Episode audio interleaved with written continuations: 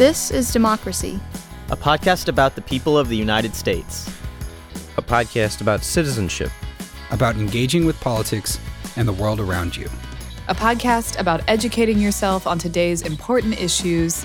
And how to have a voice in what happens next. Welcome to our new episode of This is Democracy. This week, we're going to talk about the extraordinary changes in the government of Germany, which is the largest democracy in Europe, one of the largest and most influential democracies in the world. We're going to talk about what the changes in German government mean for the future of democracy, our theme on this podcast, uh, around the world and in the United States in particular. Um, Americans have not been paying very much attention to these changes in Germany. We've had other things on our minds. But it might turn out that when uh, historians write about this year, about the year 2021, that the change in government, the end of the 16 year chancellorship of Angela Merkel, and the rise of a new government under Olaf Scholz, including three parties the SPD, the Socialist Party, the Socialist Dem- Social Democratic Party, the Free Democratic Party, and the Green Party. That that coalition and the change in governance in Germany turns out to be one of the historical headlines uh, from this year. We're joined uh, by a friend and extraordinary scholar, uh, Garrett Martin, who is an expert on transatlantic relations and France, Germany, and European politics in general. Uh, Garrett, thanks for joining us. My pleasure. Garrett is a senior professorial lecturer and the co director of the Transatlantic Policy Center in the School of International Service at American University. He's written widely on transatlantic issues, on U.S. foreign policy, on French politics, on European politics, and he is frequently uh, on various uh, media commenting on these issues, including NPR, BBC, CNN, Voice of America. ABC News Australia, and France 24. He, he covers the gamut of countries uh, talking about these issues.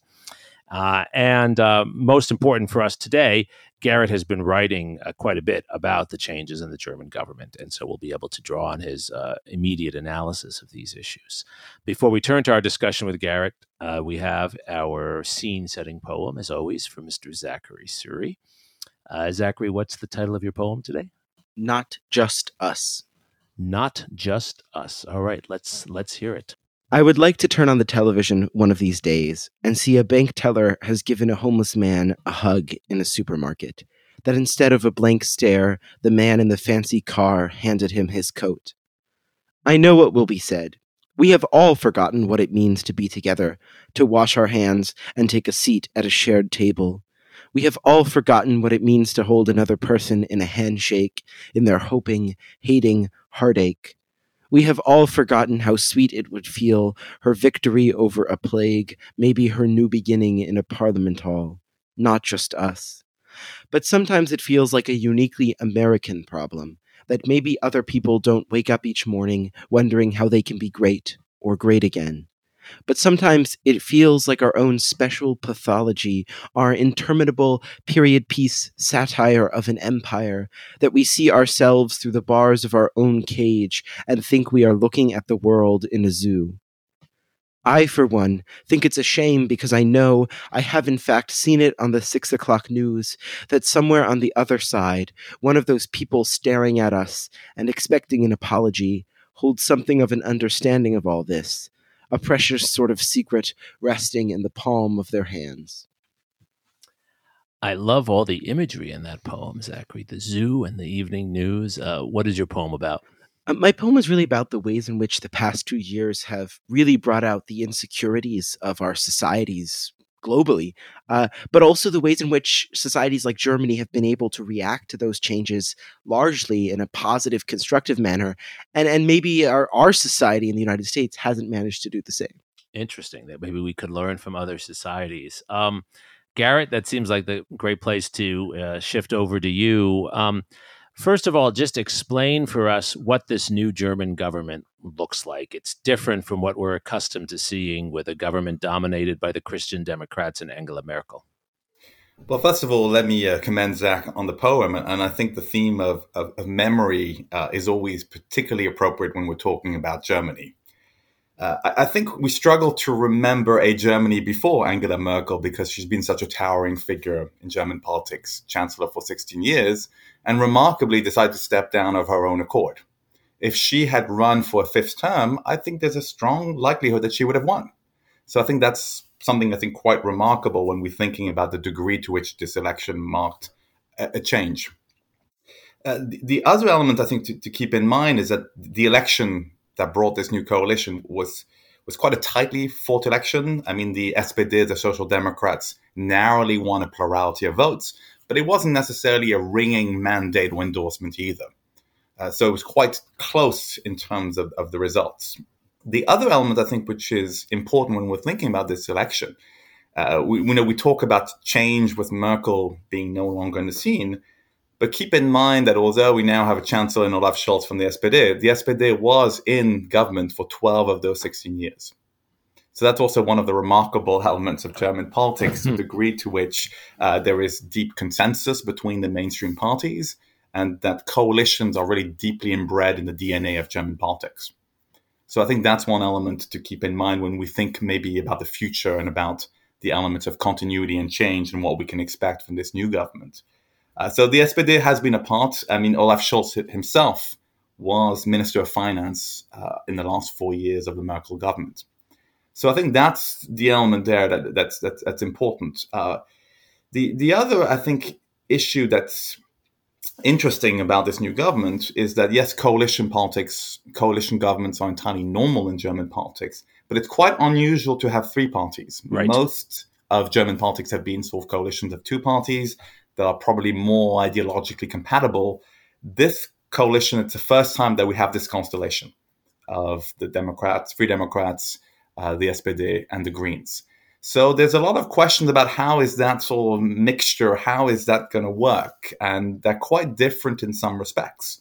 So that's going to be, I think, one of the interesting stories to follow up uh, in the next few months and next few years. Are they able to reconcile those differences because they have a very ambitious mandate.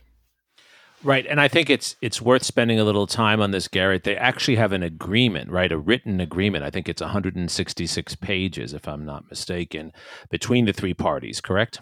Absolutely. That is also a tradition of uh, of German coalitions that they have these very extensive, detailed coalition agreements. They're not legally binding, but I think they still are important in signaling what the coalition wants to try and achieve. And, and what do you take away from what's in that document this time? There's a couple of important things. I think it's quite an ambitious uh, coalition agreement, both domestically and I would say also in, in the international stage. On the domestic stage, I think it's particularly ambitious insofar as improving infrastructure and digitization for Germany. I think that's particularly important. Uh, very ambitious climate goals, trying to essentially phase out of coal power by 2030, having 80% of all renewable energy be provided by, um, uh, of all energy, sorry, be provided by renewable energy by the end of this decade. That's incredibly ambitious. Uh, there's some other elements that are also quite progressive, extending the right of vote to 16 year olds, uh, legalizing cannabis. So these are quite progressive, uh, bold, uh, and agenda domestically. On the foreign policy and on the international stage, I think there's very much a focus on a more values driven foreign policy, uh, of moving away from what was derided as the mercantilism of Merkel. And so, at least rhetorically, at least in that front, that's quite an would be quite an ambitious change from what we've seen in the past 16 years. And this document, right, also lays out uh, who will be who will be filling the uh, positions in government, like foreign minister. Um, talk to us a little bit about who's going to be in government now. Right. In in any coalition, there's some jockeying and sort of division of you know sharing of the spoils. So, and that's I think also particularly important if when we're thinking about that question of how that coalition is going to blend, because Olaf Scholz obviously, since the SPD was the largest party, has the chancellery and a couple of other important positions. Uh, the Greens have the Minister of the Economy as well as the Foreign Minister in Annalena Baerbock, who is also a co-leader of the Greens, a younger, she's only you know 40 years old, uh, has been particularly vocal in taking a more hawkish line towards Russia and China in particular. And then Christian Lindner, who's a leader of the Free Democrats, has the important finance ministry. So that I think is normal in a coalition agreement, but I think it also showcases what could be some of the difficulties. Uh, the Free Democrats are, let's say, more fiscally prudent, whereas the SPD and the Greens certainly believe that there is need for greater investment to relax some of the, the stringent debt rules that you have in Germany in order to be able to finance these important domestic changes I referred to earlier. But this is also, yes, a historically diverse uh, group of leaders that uh, Germany will have in the next few years in terms of gender, race, uh, place of birth. Yes. Yes, it's certainly um, more diverse than, than, some of the previous governments, for sure. Uh, I think that's that, that's particularly important.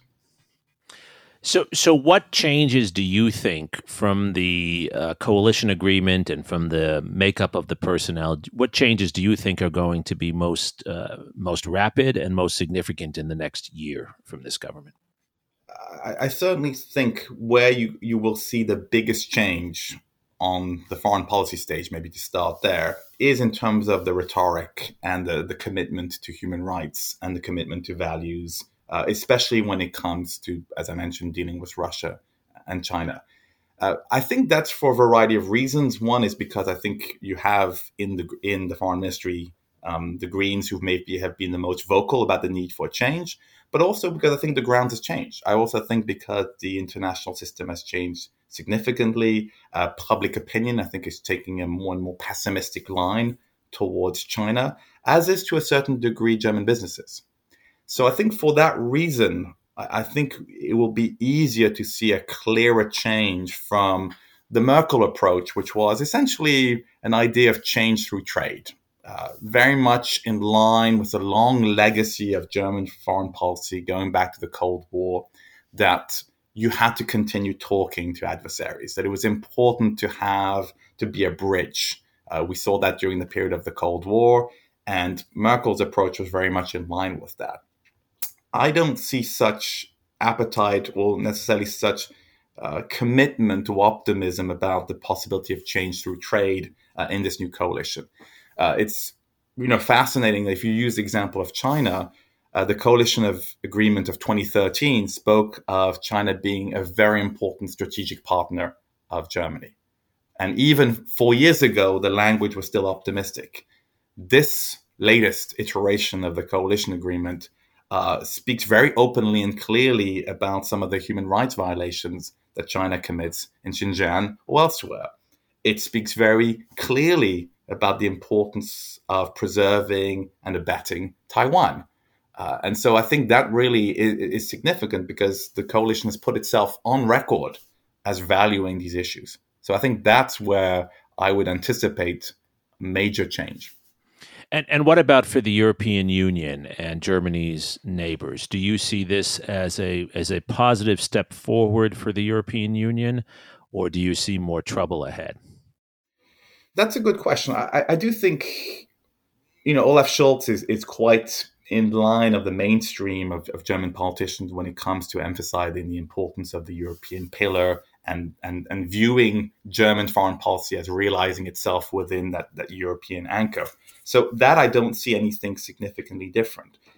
Where I think there's going to be a couple of important dossiers or a uh, couple of very important topics where we will see the degree of continuity or change vis-a-vis Merkel. One and which really I think speaks to the themes of, of the podcast, is on issues of rule of law and democratic backsliding in Europe itself. Um, Poland and Hungary have long been on the radar as being the most the worst offenders, and I think it was fair to say that at times Merkel was maybe uh, too lenient towards the Orbans and you know of this world.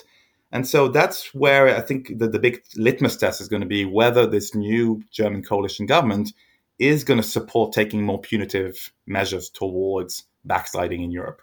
In particular, one important example is the degree to which they might support withholding EU funds to states that run afoul uh, when it comes to the rule of law. So I think that's going to be an area where uh, that's going to be a, a, significant test. And where and if Germany puts its weight behind this, that could be, I think, an important game changer. What about Ukraine?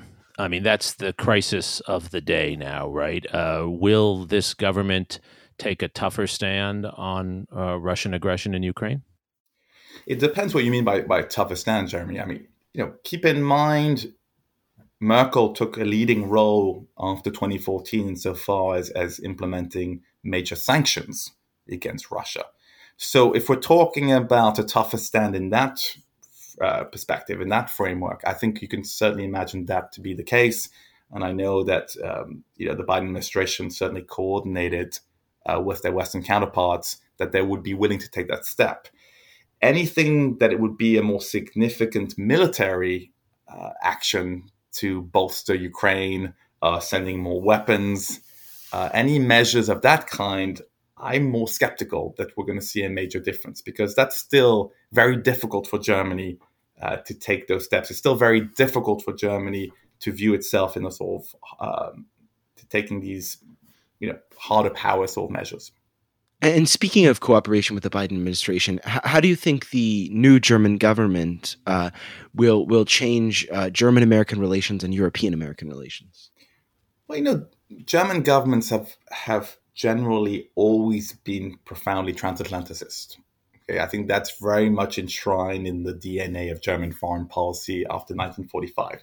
So, in, in that context, I very much assume that we will see a, a a, German government committed to working with the Biden administration, also believing and relieved that the Biden administration is more committed to defending and bolstering multilateralism. Uh, I think you know whether the German coalition government and Merkel were also delighted to see uh, the Biden administration rejoin WHO, uh, rejoin WTO, and so forth. So I think in that sense, yes, I expect that they will be design, very committed to improving relations and to working with the Biden administration.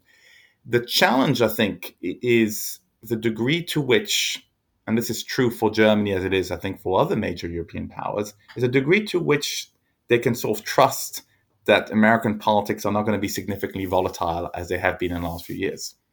That's the big question is can they trust that any engagement, any promises, any agreements that they make with the Biden administration will not be completely undone by the stroke of a pen, whether three or seven years from now. I think that's still a concern. Uh, it's a concern that's also very much shared within the German public and European publics about the reliability of the United States as an ally. Uh, that's, you know, the events of the last four years on top of the events of January 6th, I think have left deep scars amongst European leaders and the European public that will not heal that easily. So I think that's that, that's one challenge. It's it's such an important point. I mean, we, we, we don't think about the international implications of these these events. What does uh, and this just builds on your your comments, uh, Garrett. What does uh, the German the change in German government? What what what does it do as a mirror, holding it up to the U.S. Uh, government? What do you see that we learn in the United States about ourselves and about the state of democracy at home and abroad from the changes in Germany? For me, I you know there are obviously significant differences, but I, I am also you know, struck by the similarity of the of the challenges. You know, there is significant fragmentation in German politics, as there are in many other parts of, of, of Europe, and as there are to a degree in the United States. Yes, we have the big the two big parties, but within the two parties, they're quite significantly fragmented as well. I think we're seeing that in, in, in, German politics as we are seeing in other parts of the continent, where the traditional mainstream parties of government, the Christian Democrats or the SPD, are now really, you know, they're only really holding the loyalty of a small and smaller share of the German electorate. Okay, and so these bigger coalitions that we're seeing now are probably going to become far more the norm for German politics. Okay, and I think that's both I think that's both a blessing in terms of bringing new faces and new people to government, but it does create challenges of governance because you're going to have to find ways to reconcile very differing viewpoints. You're going to have to find ways to uh, be able to have a harmonious approach to very major challenges. Uh, just to give you an example of, of climate change, I think all the three parties in Germany care deeply about combating climate change The problem is how you, how to do so. Right. Uh, you know, the Free Democrats will probably have much more of a market approach where they want to try to use tax incentives. Whereas for the Greens, they believe that government has to lead the way by providing spending to encourage, um, you know, major changes. Uh, I would also suggest, I'm sorry if I'm rambling a bit here. No, but, no, please. You know, the similarity too is is the extent to which we talk a lot about the left behinds, whether in Europe or the United States, the extent to which certain groups, certain segments of the population have struggled greatly by the significant economic dislocation and economic changes of the last few decades. The, the Greens and the, and the Free Democrats represent these more well to do, educated voters in Germany. And so their more radical sort of uh, hopes for change in Germany will have to be balanced by the consideration that you still have a big divide between the eastern and the western parts in Germany. Even thir- you know, 32 years removed from the joyous spectacle of the wall falling, there is still a significant gap between the five states, the five landers in East Germany, and the other states in terms of prosperity, employment, and so forth. It's it's such a good point, and and we are seeing political fragmentation clearly in, in multiple democracies, and and also uh, disillusionment with traditional parties and traditional institutions. It does appear to me, though, Garrett, that one of the interesting things about this recent German election and the new government is that the far right has been excluded. That the AfD, the uh, uh, far right party, um, did not do very well. I think they they they still scored about nine percent, if I'm not mistaken, but they didn't rise as some had feared they would. Uh, is that a good sign for us? I think it's a good sign insofar as the the story or the narrative of populism being constantly on the rise and this uh, you know, unassailable, very you know, large threat to uh, politics in Europe and elsewhere, I think is maybe a little bit overblown. I think that's one element. I think it also speaks to the fact that the the weakening of support for the mainstream parties has not just been captured by populist parties on the right. I think the Greens and the rise of the Greens are a sign that you have other insurgent parties that are not necessarily anti-democratic or autocratic or, or have authoritarian tendencies. I think we lose that sometimes. I mean, you know, where I grew up in France, uh, Macron and, and uh, La République En Marche is an example of a party that has emerged from the weakening of these uh, traditional mainstream of parties of government. So I think that's that's one element here. I, I think that the strength and the weakness of the German example, though, is that you have such a tradition of the mainstream parties being in coalition to, together. And I think that's a, a, very good example. It's a very good model, I think, for other parts of the world. The other risk, though, is that those two parts, those mainstream parties become or viewed as interchangeable.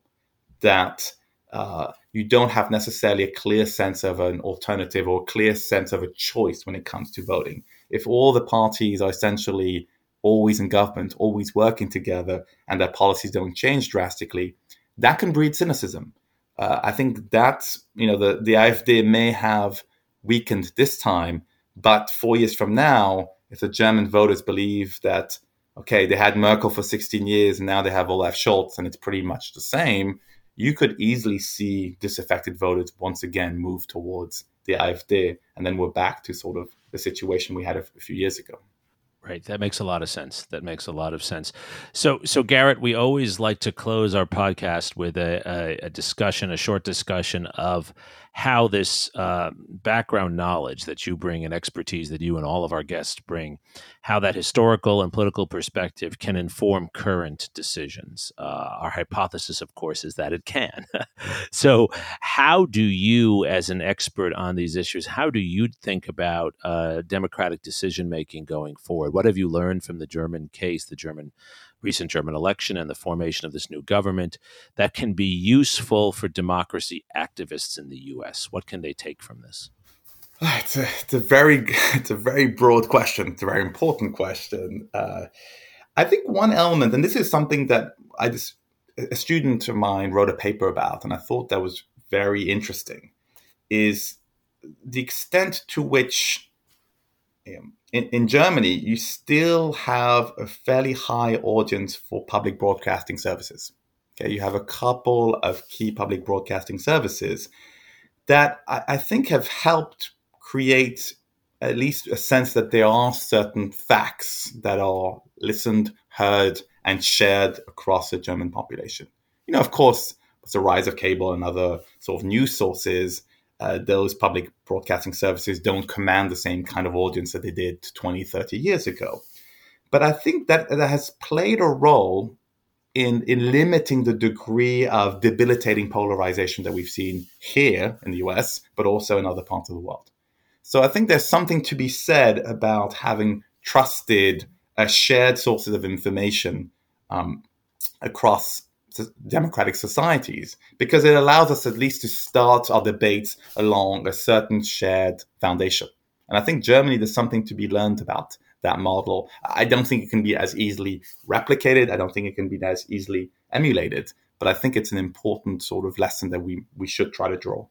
It's a great uh, example, and, and as I understand it, Deutsche Welle, which is the, the main German public uh, news broadcasting service, is very well funded, um, and, and and it has a tradition of being supported by by all parties in Germany, and so that might be a model for us to think about. Yes, absolutely. And you know, one I think one of the historical ironies is if I I, I need to double check this, take this with a pinch of salt, but I think some of these models of public broadcasting uh, were also set up by sort of you know the American occupation. I so believe so. Of, yeah, so it's one of the ironies that essentially the Germans learned from the United States in the post-war, perfected it to a degree, and maybe they could teach us some lessons again. I think that would be a that would be a nice historical sort of irony, if I may. We we like historical cycles, don't we? Uh, and and it's true. I think I think one of the concerns after World War II that American occupation forces and French and British occupation forces has had was to make sure there was a standard, respected, factual news source to limit uh, fascist rumors and things and communist rumors and things of that sort. So I, I, think it's it's interesting how we've come full circle to those issues. Zachary, does does this discussion, as particularly the emphasis upon factual news sources, does it resonate with you? Is that something that young democracy activists like yourself can get behind? Can we do more of that work in the U.S.?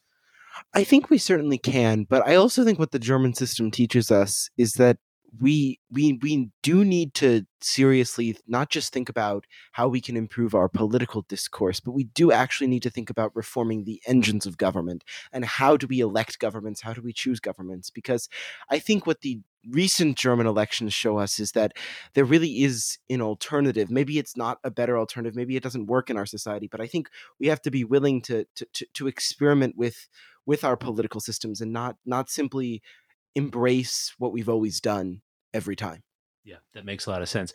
Garrett, that's the, the last question I wanted to ask you. Uh, you are an expert on uh, at least three major democratic systems, right? Germany, France, which, as you referred to before, is your original home, and your first book is on France, and of course, the United States. Uh, and there are three very different systems. Um, which which one works best, or what would you say in, about comparing the three of them? God, it's like picking, you know, your favorite child. I mean, that's uh, yeah, that, that's a hard question. That's a hard question. I, I think the, and you know, to be fair, I, I think they they've all shown, you know, I think the pandemic has been the great equalizer in, in showing some of the limitations and some of the challenges that all of our these countries have faced. Okay, I think that for me has been particularly striking. I remember Germany being really lauded uh, as a major model in the early phase of the pandemic in terms of not having the same sort of caseload per capita as the United States or France.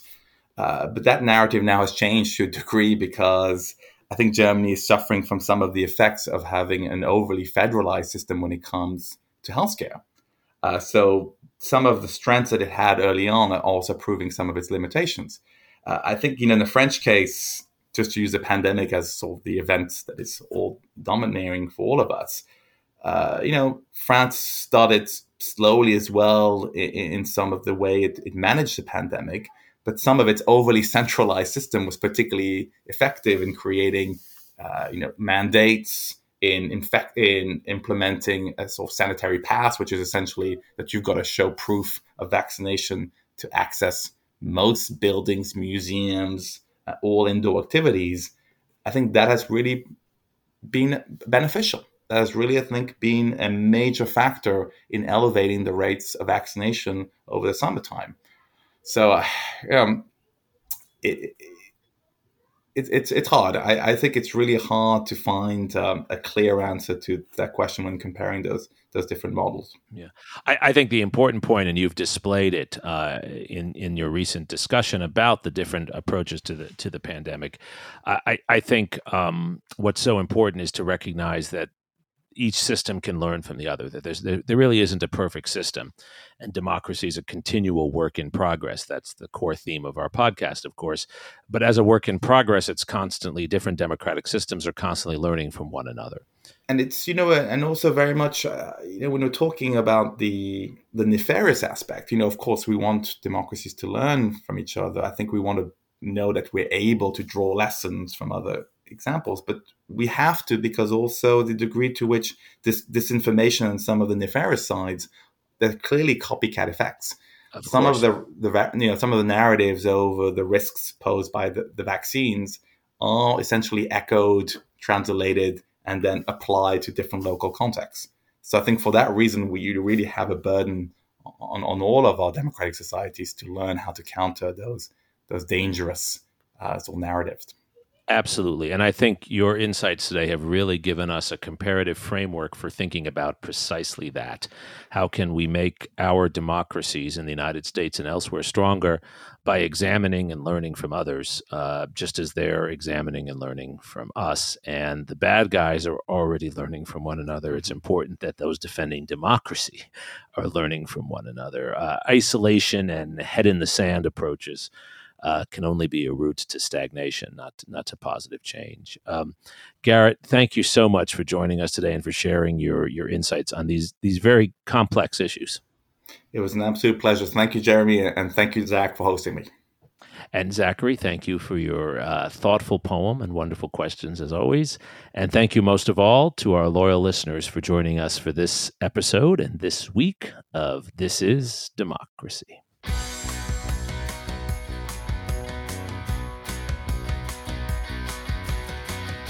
This podcast is produced by the Liberal Arts ITS Development Studio and the College of Liberal Arts at the University of Texas at Austin. The music in this episode was written and recorded by Harris Codini. Stay tuned for a new episode every week. You can find This is Democracy on Apple Podcasts, Spotify, and Stitcher. See you next time.